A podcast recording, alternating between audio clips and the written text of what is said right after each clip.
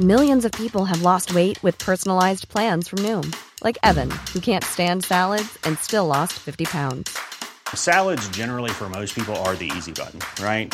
For me, that wasn't an option. I never really was a salad guy. That's just not who I am. But Noom worked for me. Get your personalized plan today at Noom.com. Real Noom user compensated to provide their story. In 4 weeks, the typical Noom user can expect to lose 1 to 2 pounds per week. Individual results may vary. I'm Sandra, and I'm just the professional your small business was looking for. But you didn't hire me because you didn't use LinkedIn Jobs. LinkedIn has professionals you can't find anywhere else, including those who aren't actively looking for a new job, but might be open to the perfect role, like me. In a given month, over 70% of LinkedIn users don't visit other leading job sites. So if you're not looking on LinkedIn, you'll miss out on great candidates like Sandra. Start hiring professionals like a professional. Post your free job on linkedin.com/people today. Hey there, are you ready to elevate your personal brand or company? Meet Viral Growth, your one-stop shop for video content and audience building. Imagine growing your brand organically on social media without the hassle of editing videos for hours. With Viral Growth, it's a breeze. They handle the brainstorming, scripting, and editing while you simply just hit record. And don't worry about your niche. They cater to everyone, from business and marketing to health and wellness. Are you ready to make waves in the social media realm? Visit viralgrowth.io and use code Adweek, that's ADWEEK, all lowercase, and get 10% off your plan. All of those professional golfers have multiple coaches, swing coaches, trainers, nutrition coaches, right? They're at the top of their game, and they're still getting coaches. So why shouldn't we? I've had multiple coaches in my career that have completely changed my career trajectory. To thrive in a rapidly evolving landscape, brands must move at an ever-increasing pace. I'm Matt Britton, founder and CEO of Suzy. Join me and key industry leaders as we dive deep into the shifting consumer trends within their industry, why it matters now, and how you can keep up. Welcome to The Speed of Culture.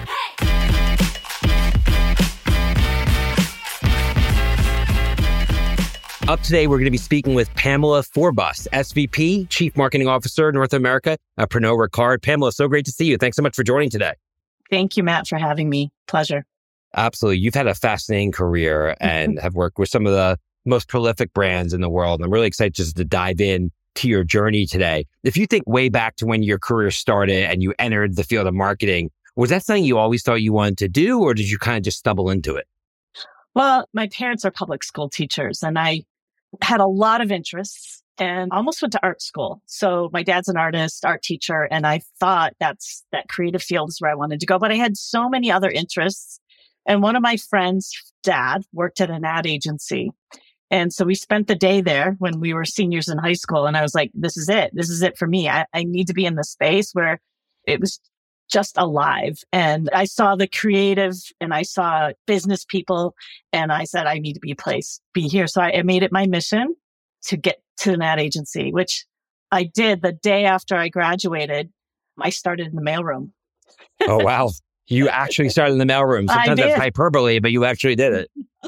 It was a requirement. 6 weeks in the mailroom and then traffic. And then it was about, you had to get promoted out of traffic. So that's funny. The old days. I know. I have a lot of young employees at Suzy, and they're all great, but none of them want to work in the mailroom. They all want to be promoted every 6 weeks, and they probably deserve it, but it's just a different world today in terms of level of expectation. But it's good to know you kind of cut your teeth there. And you spent the first 13 years of your career in the advertising industry working basically on Madison Avenue for Young Rubicam and Chiat/Day and Campbell Ewald, some of the most prolific ad agencies. What was that experience like, and what were some of the takeaways that you think helped you as you went over to the brand side later in your career? Great. Of course, the agency business is definitely for the young. I'll just say that. Why is that? It's just, it's fast paced. It's really fun. The offices are cool, the travel, the production. It's hard work. It's overnights because, everything rolls downhill, and any kind of timelines get compressed, and you have to figure out how to deliver. I grew up in Detroit suburbs, and so all of those experiences were Detroit automotive. So I was in automotive. We had big budgets, back then, and they were always at the top of the media spending, right? So, and we were full service agencies, media, creative, experiential. So I learned a lot. I think I learned how to make great presentations. And I was, on the forefront of when, before PowerPoint, there was a thing called Adobe Persuasion. And so we were the test to figure out how to build slides in this new software, and that whole razzle dazzle of wowing your clients and making great presentations and connecting them with storytelling, but also visualizing what you're trying to accomplish. So yeah, I think that skill was really honed. And when I was at Chiat/Day is when I learned about account planning, and I, again, fell in love again. And I wanted to be an account planner. I wanted to be on the strategy side. I was doing account service at the time. So it was a hard transition when you're already pretty senior in account service to make a transition over to account planning and not take a step back. So it just didn't really happen for me. I started thinking about, well, I don't know if the ad business is in it for me for the long haul. And I took about almost a year off, and my husband was transferred. He was in the agency business too, to open an office in Dallas for General Motors. And I took some time and I said, I think I might want to try this research firm strategy, So I went to work for a couple of small research firms, and that's where I started to kind of get experience, went back to school a little bit, got some new learning. And then I took a contract position at Frito-Lay, which was like a mile from my house. And I was a contractor just working on a couple of projects. And within a couple months, they offered me a full-time position. But I took a huge step back, huge cut in salary to start my career over. It was the best decision I made. Do you remember grappling with that decision, Pam? Saying, is this really right for me? Because a lot of people, they do think short-term in terms of, I'm taking a paycheck back. Should I really do that? And you have bills. Or is that an easy decision at the time? So my husband's pretty smart, I'll have to say. He's like, when we moved to Dallas, let's figure out how to do it on one salary. So we just adjusted to that. I took some time off, and then anything I brought in was extra. So gotcha. All gravy. And I did have another offer at a research firm to be head of sales and growth. And my husband was like, no. You go to that Frito-Lay job and you got to do it. So I said, okay. I took the ego hit, right, of the title and all of that. Right. But I was there to learn. And I'm a voracious learner. You can see books in my background here. I'm always trying to stay up to date on what the latest thinking is in business books. And so I felt it was a great opportunity for me to learn. And what was interesting, within 7 years, I was VP of the whole department. And that happened because of the Insights and Analytics department. Yes. So 2 or 3 years, I'm learning the functional expertise, but I already knew how to give great presentations. I knew how to great decks and storytelling. So those two, once I finally brought them together, I sort of stood out among my peers, I think. And I just loved being sort of that right hand to the CMO. I called myself the CMO whisperer. Well, I think most people who sit on top of Insights and Analytics should be the CMO whisperer. And if you think about it, you talk about storytelling and what you learned in the early days of Madison Avenue. And ultimately, the output of Insights and Analytics is stories, right? It's not just graphs. It's not numbers. It's a story that people can believe. It's backed by data that gives people conviction to make a decision to move the business forward or in a different direction. Yeah. And I learned some things from the account planners. They were really good at talking about why the consumer, the person, was going to really be moved by this piece of creative. And so I worked really hard to always humanize data. I love data. I actually have a minor in computer science, and just because I loved it. And math came easy to me. So that blending of art and science, or left brain, right brain, was really innate in me. And so humanizing the data storytelling also was something I learned from some of those account planners. Yeah. And you joined PepsiCo in year 2000, which was really the dawn of the internet. I tell my kids the same thing. I started my career when the internet was starting, and they look at me like I'm a dinosaur. But the reality is the internet itself is not even that old in perspective with history. It's, people who were born with it, I think, don't really realize it. But the world changed so much over the 17-year career that you had at Pepsi, because, you had very early in the 2000s, the advent of social media and YouTube, and fast forward to where we are today, and it's a whole different world. Yeah. How did all those advancements in technology change your role as overseeing the Insights and Analytics function at Frito-Lay? Sure. Well, you can imagine there were the early days of mall intercept research. Yeah. Phone call. I remember the research. Focus groups at the malls. Yeah. Yeah. Or the phone would ring. Can you take a survey? And, you know, moving to an online survey was like, there were old school people who were just like really afraid of that. Like, so the discipline changed a lot. But I think where the career changed a lot is post the 08 crisis. Right. I took the leadership role of the function in 07 and then 08 hit. And all of a sudden, we were being asked different questions. It wasn't just about the consumer or the brand marketing. It was what's going on with our business. Is it going to slow down? Is it slowing down? Is this a consumer problem? Is it a demand issue? So that crisis, because you know we had taken quite a bit of pricing in the 08 crisis, and when you come out of that in 09 and 10, the business slows down because you can't take more pricing. Demand was returning back to normal, kind of like the COVID situation. Right. Sounds familiar, right? A huge demand splurge and then back to normal. When you're back to normal, the business leaders freak out. You know, are people snacking less? Are we going to, is it because of health and wellness? Well, what we learned was when we tore apart the business, and I became more into business analytics then, we did a lot of it to ourselves. The pricing actions and other things we did kind of slowed the business. And we proved that there is a lot of consumer demand still, which clearly in hindsight, you can say, yeah, you're right. There was a lot of demand. So we kind of co-created and leveraged BCG a lot to really understand consumer demand. What are the choice drivers of each of our products and brands?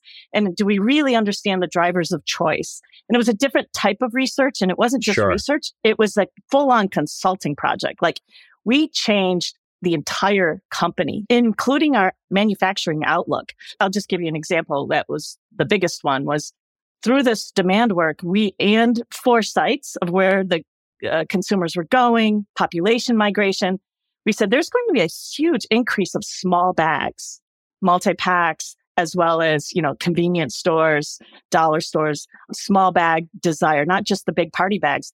Right. We didn't have enough manufacturing capacity for the demand we were predicting. And through that work, we were able to get more capital expense budget and build more lines and drive more capacity for our small bags. So that's just one example how it starts as a little consumer research, but it impacts, you know, every part of the organization. Yeah. It also impacts your retail footprint, your merchandising, probably promotions, pricing, go to market. So I think when people talk about consumer centricity and putting the customer at the center, it's not just about having them give you feedback on a social media post. It's what you're saying, which is core structural feedback, which changed the trajectory at like a tectonic level of your business. Absolutely. I always say, like, I am a consumer data advocate. I call myself the Moneyball marketer, right? Like, that is consumer centricity. All that data is consumer data. And if you listen to the data and you follow those data trails, you can see where it's going. Yeah. Humans are very predictable. I agree. And it's funny, like I talk often of the HIPPO, the highest paid person's opinion. And I think a lot of companies are plagued by that, right? That like they'll have a presentation, everyone's looking to the person at the head of the table, who's often somebody who's disconnected from the core consumer, sitting in an ivory tower, make decisions. And those are the companies that get blindsided by disruptors. Yeah. But as long as you have your finger on the pulse of the consumer and you know what they're thinking and feeling and you're agile and active, well, then you can kind of future-proof your business. It was an incredible journey post the 08 crisis, and it totally changed my entire way of approaching how to do consumer understanding.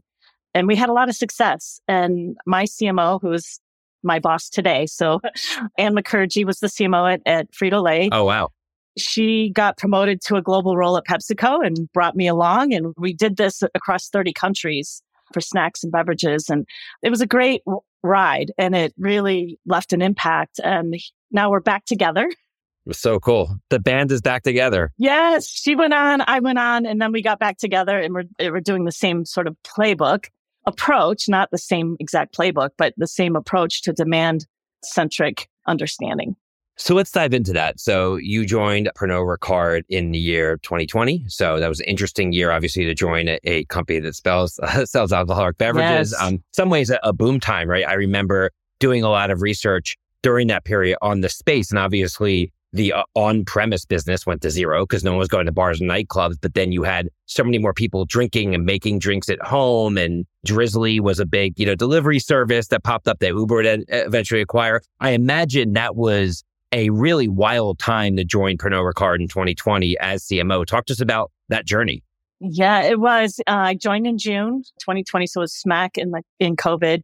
Yeah. And the first year I was at home, right, trying to lead a new organization. And my boss said, "White sheet it, revamp the entire marketing approach and organization. And what do you think we should do?" So from reorganizing the team, bringing in new talent, laying all the foundational work on the demand data took some time. The COVID was definitely had many gifts for us in that time. The fact that we shut down a lot of experiential and on-premise means we were able to take that money. Some put it in the bottom line, but we took that money and reinvested in media. And so we had to have better campaigns. What gave you the conviction to do that? Like, why did you think that was going to pay off? A little bit of that might be secret sauce, but we had data. Fair enough. We had data that said, when we do this demand data, we also do what's called path to purchase understanding. So we know the touch points that matter for consumption, whether it's on-premise or off. And we were convinced many people make decisions before they get to the restaurant, before they get to the store. Sure. It's highly planned, right? If it's highly planned, media is going to work. You're going to stimulate demand. And the whole idea then is to make sure you're there when they're looking for you and you got to convert. So we increased our media spend, which means our marketing and our creative had to be more effective and not sort of this nice marketing stuff to do, but actually really effective. So we put a lot of rigor into how we created our campaigns and a lot of testing. We probably overinvest in consumer feedback. I don't think, as somebody who runs a market research software company, I don't think there is such a thing in overinvesting in consumer feedback. Well, yeah. So, you know, I won't talk about the past, but there's a lot of data gaps in, I'd say in the alcohol industry even. Yeah. You don't have the robust data. You don't have first party data. Like you don't have first party. Yeah. You don't have data from bars and restaurants. You don't have even some states because it's state by state. They're not in the Nielsen data set. So you've got a lot of blind spots and that's really frustrating to someone who loves data. So we look for ways to create our own data sets and we did that. And so that took quite a big investment. We have over 60,000 consumer interviews over the couple of years. Like in-depth interviews that you're doing with consumers. During COVID, post-COVID. So we know what shifted, what changed. And consumers were stocking a bar in their home for the first time. Yeah. And some of those purchases are probably still sitting there. So there was a big surge in demand, right? And now it's about getting them to consume so they can replenish that bar.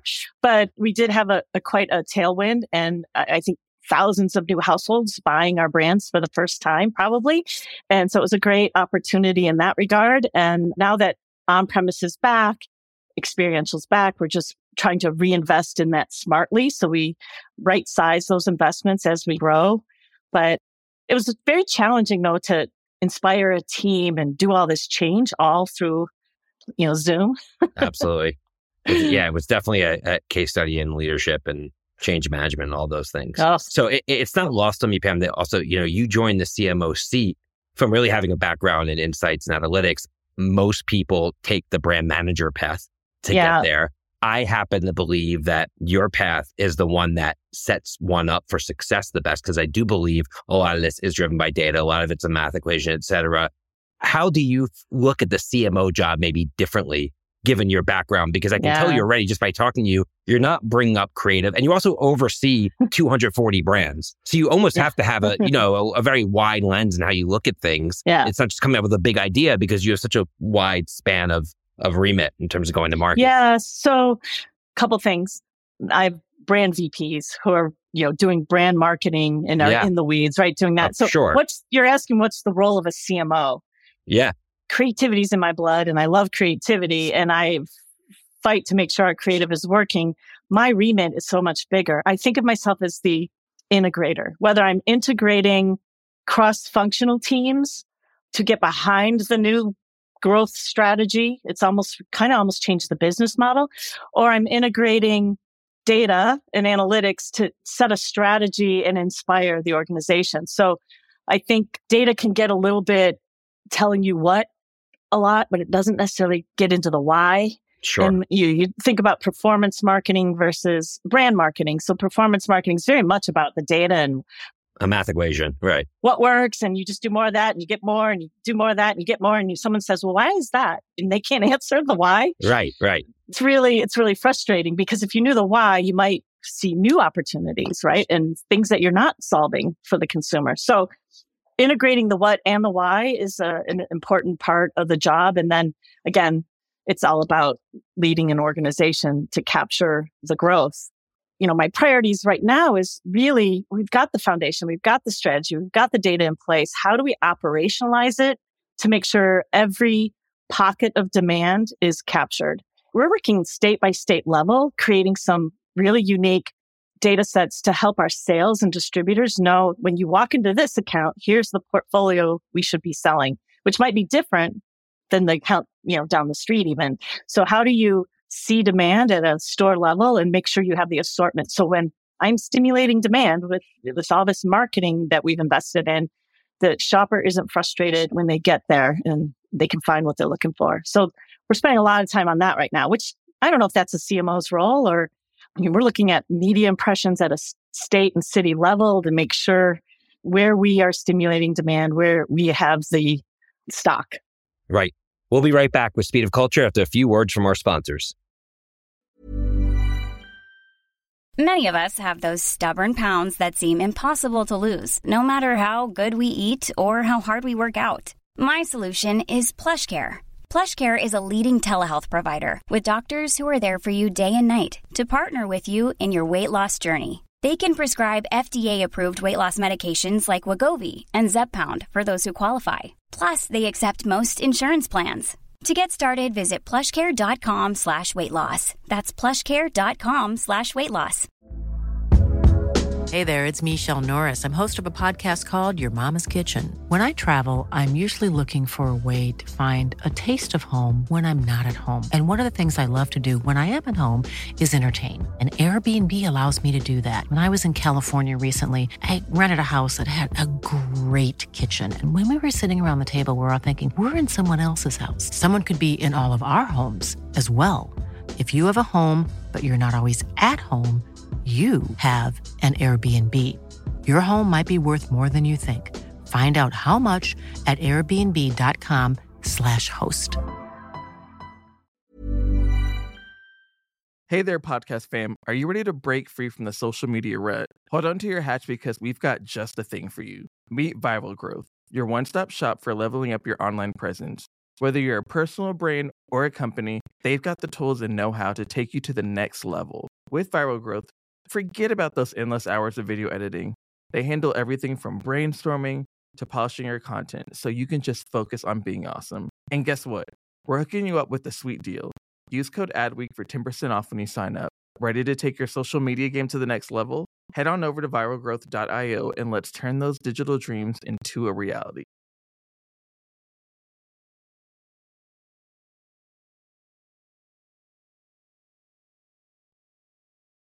Another big part of the CMO role I know is about innovation. And, you talk about listening to consumers in all these interviews. And I know that probably also uncovers new ideas for new product lines, et cetera. One of which I know Pernod Ricard has been investing heavily in is ready-to-drink cocktails. Yes. Which, when I first heard about that, I was a little surprised, just because I look at Pernod Ricard as a spirits company and, it's not really, they're usually an ingredient versus the finished product for consumers. Right. And this is a big leap. What were you hearing from consumers that led you to this decision? And how does go-to-market with a whole new product line look different than your core business? It's a great question. I think it was the number one white space we saw, or I would say underserved demand when we did our first demand work. There's a lot of different moments of consumption, and some of those moments require extreme convenience. I come downstairs at the end of a hard day on Zoom. What am I going to do? I want to have a cocktail. I'm just too tired. I'll just open a bottle of wine. It's right. Way more convenient. Way or more convenient. Right. Or a beer. What I really wanted, though, was maybe a nice gin or vodka cocktail. But I just don't have the energy right now. And I actually don't even think I have the expertise, because every time I try it, it never tastes as good as that bartender that makes it at my favorite restaurant, right? So if you can make it ready to serve in a multi-serve bottle or ready to drink in a can, so much easier. Of course, the typical convenience moments might be on the go or at a barbecue cookout, but there's convenience in every demand moment. Yeah. Even take a look at B2B side, the restaurant and bars are really hurting for labor. A lot of the great bartenders went off and did something else and didn't come back. And so it's the majority of open jobs right now is hospitality in the US. So how do you make cocktails more convenient for, I'd say, lesser skilled employees, right? We're solving for that. Again, it's convenience. It was table stakes in snacks and beverages, when, you know, where I worked, but it was so unserved, undeveloped. And we got to the table as fast as we could, but there were people who beat us to that, right? Sure. So we're trying to play catch up, but we stood up a whole innovation hub to go after that space immediately.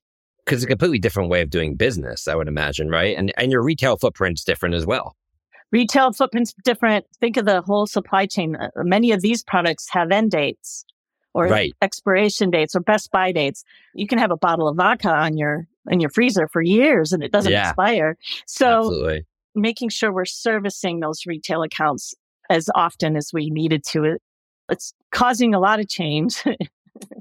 Absolutely. How involved are you? You mentioned you have brand managers that oversee the 240 brands that Pernod Ricard has in their portfolio. How involved are you in creative, in the actual messaging versus just the medium and the data behind it? And what have you found to be the most effective creative strategies at building your variety of brands? So let me step back. Pernod Ricard globally has 240 brands. We've got 80, 90, 100 in the US. Still a lot. It's still a lot. Once you pass 10, it just becomes a whole different ballgame. Well, and some of those we just deliver and distribute, and some of those we do marketing against. So I work, on about 26, 28 brands now. We just acquired a few. So 28 brands have full media and creative and teams behind them. Some of these brands are U.S. only. So we have American whiskeys like Jefferson's. You know, we own everything from strategy and the website to, you know, all the creative and content. Then we have global brands like Absolut out of Sweden or Jameson out of Ireland, Chivas Brothers. So we are the U.S. marketing arm of those global imports. Now, before Anne and I joined the company, I'd say a lot of that process was the global brands creating a lot of global content that the U.S. would run. Right. When I joined, the company had decided to flip that, and they are putting creative content directors in the U.S. to create bespoke U.S. creative because we needed to be more relevant and authentic to the U.S. consumer. Now, if some of those can be global content, great, but most often we have a global big idea with bespoke U.S. creative. So we're very involved. We're very involved with all the agencies, briefing them, and then we create thousands of pieces of content around the campaign. It's not just we do platform specific because what works in Pinterest doesn't necessarily work in Instagram, doesn't necessarily work on YouTube. So now we have big spreadsheets of hub hygiene hero content that we create. And we work very closely with those brand companies on the hero content. And then we have a full in-house studio as well as I call them tier 2 agencies that help us get all of the rest of it production, done. Right? Yes. So there's about 200 people in the marketing department, if you count field marketing, commercial marketing, shopper marketing, brand marketing. Then I have a marketing accelerator team that has media, the content studio, all the data and ad tech, martech. That's all in one center of excellence because they're so interrelated. We do a lot of dynamic content with our DCO. So it gets pretty advanced. All of that was stood up again, post-COVID or during COVID. It's great now. It's fully operating. I call it modern marketing machine is up and going. Yeah, it totally makes sense. And it sounds like a massive operation. One thing I'm sure you have your eye on is just obviously, I know you're a student of the consumer and consumer trends. And Gen Z is getting older. The oldest Gen Z consumers are 24 years old. So they're well into the legal drinking age of alcohol. And Gen Z has been proven to drink less alcohol than older generations. So that obviously creates headwinds for your business moving forward and just makes it harder for you to compete and drive growth. How are you thinking about Gen Z, especially obviously there's cannabis legalization in so many states across the country, which I'm sure is something to do with it. So how are you looking at addressing that moving forward? It's true. I think, you know, when we were young, we start with beer. And then I don't know that they are. They're starting with seltzers or we believe these RTDs, they are lower alcohol content and they are a nice entry point into spirits as well. And so we're following the trends very closely. Pernod Ricard has bought some no alcohol brands recently globally. And we do. Which is a big trend with that generation too. Yep, that's right. So that's definitely on our radar and in the pipeline. But then beyond that, just really understanding what Gen Z is thinking about. 21, we say 21 plus, right? These are a bit more activist consumers, I call them. I happen to have a child who's a Gen Zer. So they're not shy about sharing their opinions about companies and brands. And I remember launching the compostable bag of Sun Chips back in the day. And I just don't think the consumer was ready for what was required because when you make choices to buy these sustainable brands, sometimes you have to make compromises. For Sun Chips, the compromise was the bag was very loud. You can Google it. Right. Sometimes it's taste. Sometimes it's cost. That's right. Cost, taste, or something in the experience is compromised. And consumers just weren't willing to pay more or to compromise.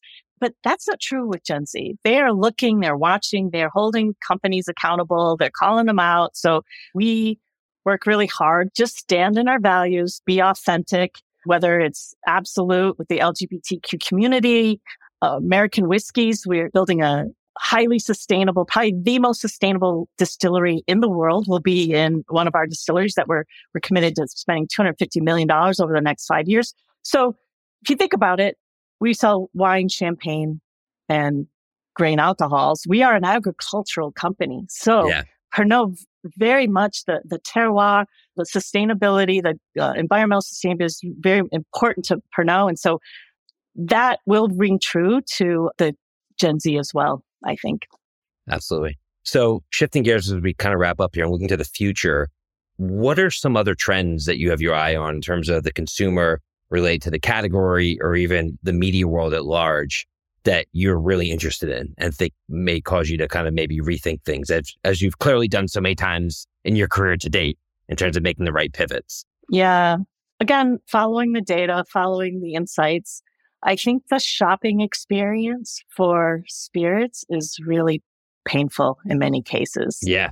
The store experience, whether you're going to that liquor store on the corner, every state's a little different. Sometimes you can buy in the grocery store, but the selection's just not what you wanted. And so you're having to make multiple trips, like just really thinking through how to improve that experience, the omni-channel experience. So we're working really hard to think about how consumers use digital content during their shopping experience to just ease that path, whether they're looking for a gift or looking for, you know, where to buy. So spending a lot of time on that. Also just working with our retail partners to just, you know, consult and say, you know, here's, let's try some new things. So that's one of them. You already talked about convenience. It's going to be here and be a trend from here to come. So we've got lots of ideas in the hopper for that. Look for some really new, exciting offers from Absolut this summer. I think those are the big ones. You know, what keeps me up at night though is just this fight for attention. It's just harder than ever, right? Harder than ever. And so the stakes are higher. You know, we're thinking a lot about different ways to create content to capture attention. It's not just the 15-second ad anymore or a digital banner. Like, we really need to get inventive there. So maybe even you saw the headlines, a lot of agencies are investing in entertainment or content. And I think instead of just product placement, you might see it's kind of back to the old soap opera days, right? Where the brands were creating real content that consumers want to watch. So I think that could be an area of the future. Absolutely. Absolutely. Those are all big areas for any brand right now. So finally here, Pam, I mean, you've obviously noticed amazing... Sorry, Matt, you noticed I didn't say AI. I know. Oh, yeah. So let's get that. Why didn't you say AI? I'm glad you pointed that out. I think AI is going to be an incredible tool, and it will help us break the paradigms of what we think is possible. Yeah. So in the future, I believe we're going to have a concept, a big idea, but then let's have AI take it way farther, just really break some paradigms. So when I, that fight for attention, I think AI is going to really help us. So what's the but? Well, it's a tool, and tools can be misused. Any tool can be misused. So there's a lot of interest in how do you do it safely? And everyone's going to, it'll get tackled. It'll happen. When you train AI, for example, a lot of these tools are trained on open data. If you train it on your internal data, it's probably a lot safer, right? Yeah. So I can see it being a huge productivity tool for humans to get our work done differently and faster. But I also think it's going to help us see things that we don't normally see on our own and just really stretch our imagination. It's like an added creative person in the room with your creative partners. So it's fascinating to see how quickly this is all unfolding and you know, where it's going to really impact the consumer and impact brands. So to wrap up here, I mean, I was saying earlier, you've had a great career. You've worked for so many great brands, have really had such a deep-rooted experience in understanding the consumer. As you look back on your career, what are some of the decisions that you think you made right? Obviously, you talked about taking the half a step backwards when you first joined Frito-Lay. And if you hadn't, who knows where you'd be today? You probably wouldn't be on the Speed of Culture podcast today, or maybe you would. What were some of the things you think you did right throughout your career that maybe you'd wish to impart on some of our younger listeners? Yeah, thank you for that question. A career progression, and when you think about career progression, you're thinking about promotions, right? Rising through the ranks. There's a point, and I'm going to say maybe around the director level, where it's not about your functional skills, it's about your leadership skills. Taking that jump is a big jump, and I was passed over for some big jobs at a point. And my first advice would be, one, ask for feedback. Everyone has a buzz about them. Everyone has something that they're not... A blind spot. Blind spots, that's it. And everything from asking for feedback about what you could be doing better. But think about this, like one of the best things I ever did was I was giving a big presentation to a global team.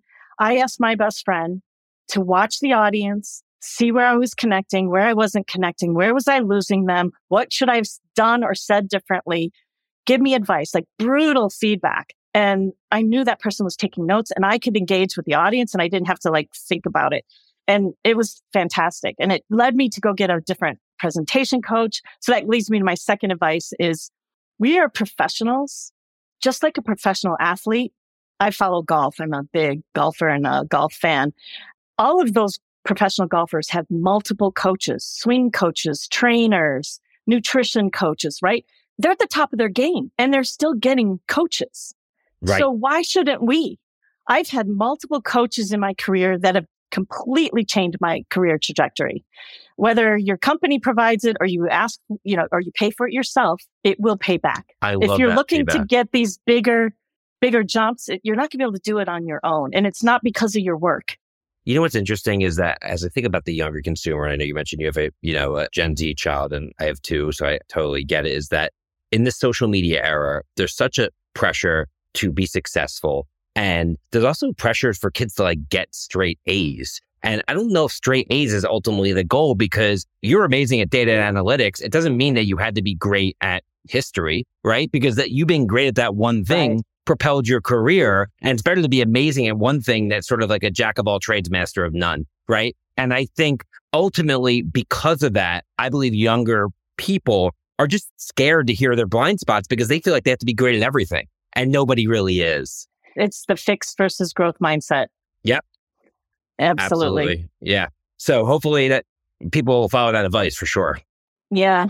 Interesting. I think that just last comment on that, fight for perfection and grades. At least when, you know, we were in school, it was all about getting to the best colleges, right? And I'm thinking that is going to get disrupted. It already has. For sure. There's enough evidence now that some of the best people come from very small schools. You don't have to get into that big. I didn't go to a big school. You can look at it up on LinkedIn. I went to a small state college, but I'm a continuous learner. I did it rest. So, and I'm very connected in the academia world. I've served on boards for Marketing Science Institute, and I know all the top professors. So I was intimidated in my younger years, but now I think I could have a nice conversation with any marketing professor and any marketing topic, pretty much.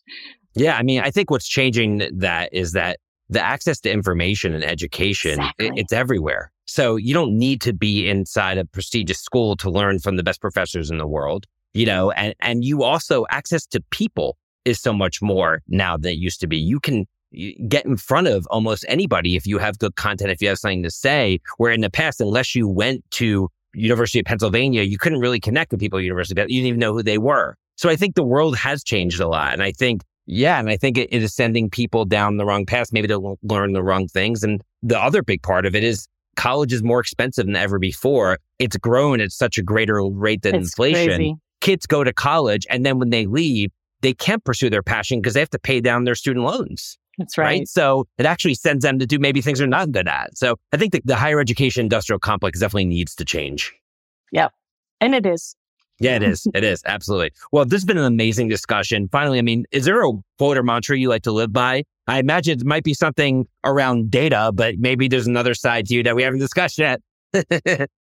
It's on my LinkedIn. So my motto is life begins at the edge of your comfort zone. Yeah, I love that. And it's not because I live at the edge of my comfort zone. It's to remind me to keep pushing to my outside my comfort zone. That's where I learn. That's where new opportunities come to me. I'm not really a huge risk taker. I'm very contemplative. I need to have the facts. But once I have those facts, I'm fearless in going forward to where I want to go. So it's important, even at this point in my career, like, you know, I have all these ideas that you don't necessarily want to verbalize because you're afraid that what if that doesn't come true? You know, someone says, you should write a book. I'm like, I get stomach aches, but there I am. I'm on the edge of my comfort zone. That's telling me something. That's telling me that's probably where life is going to happen. Right. Well, I really hope it does. I'll definitely be reading it. Thank you so much. It's been a great discussion. I feel like it could go on forever. So looking forward to keeping things moving, seeing what you're able to accomplish at Pernod Ricard. So on behalf of Suzy and the Adweek team, thanks again to Pamela Forbus, SVP, Chief Marketing Officer at Pernod Ricard, for joining us today. Be sure to subscribe, rate, and review the Speed of Culture podcast on your favorite podcast platform. Till next time, see you soon, everyone. Take care.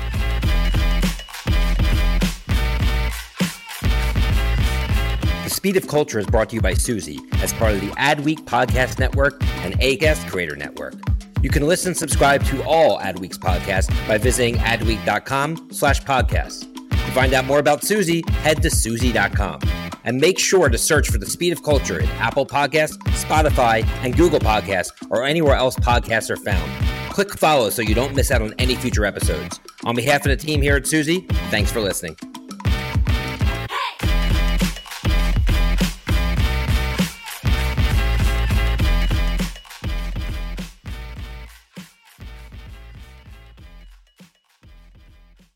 Hey there, podcast fam. Are you ready to break free from the social media rut? Hold on to your hatch because we've got just the thing for you. Meet Viral Growth, your one-stop shop for leveling up your online presence. Whether you're a personal brand or a company, they've got the tools and know-how to take you to the next level. With Viral Growth, forget about those endless hours of video editing. They handle everything from brainstorming to polishing your content so you can just focus on being awesome. And guess what? We're hooking you up with a sweet deal. Use code ADWEEK for 10% off when you sign up. Ready to take your social media game to the next level? Head on over to viralgrowth.io and let's turn those digital dreams into a reality. Mom deserves the best, and there's no better place to shop for Mother's Day than Whole Foods Market. They're your destination for unbeatable savings, from premium gifts to show-stopping flowers and irresistible desserts. Start by saving 33% with Prime on all body care and candles. Then get a 15-stem bunch of tulips for just $9.99 each with Prime. Round out Mom's menu with festive rosé, irresistible berry chantilly cake, and more special treats. Come celebrate Mother's Day at Whole Foods Market.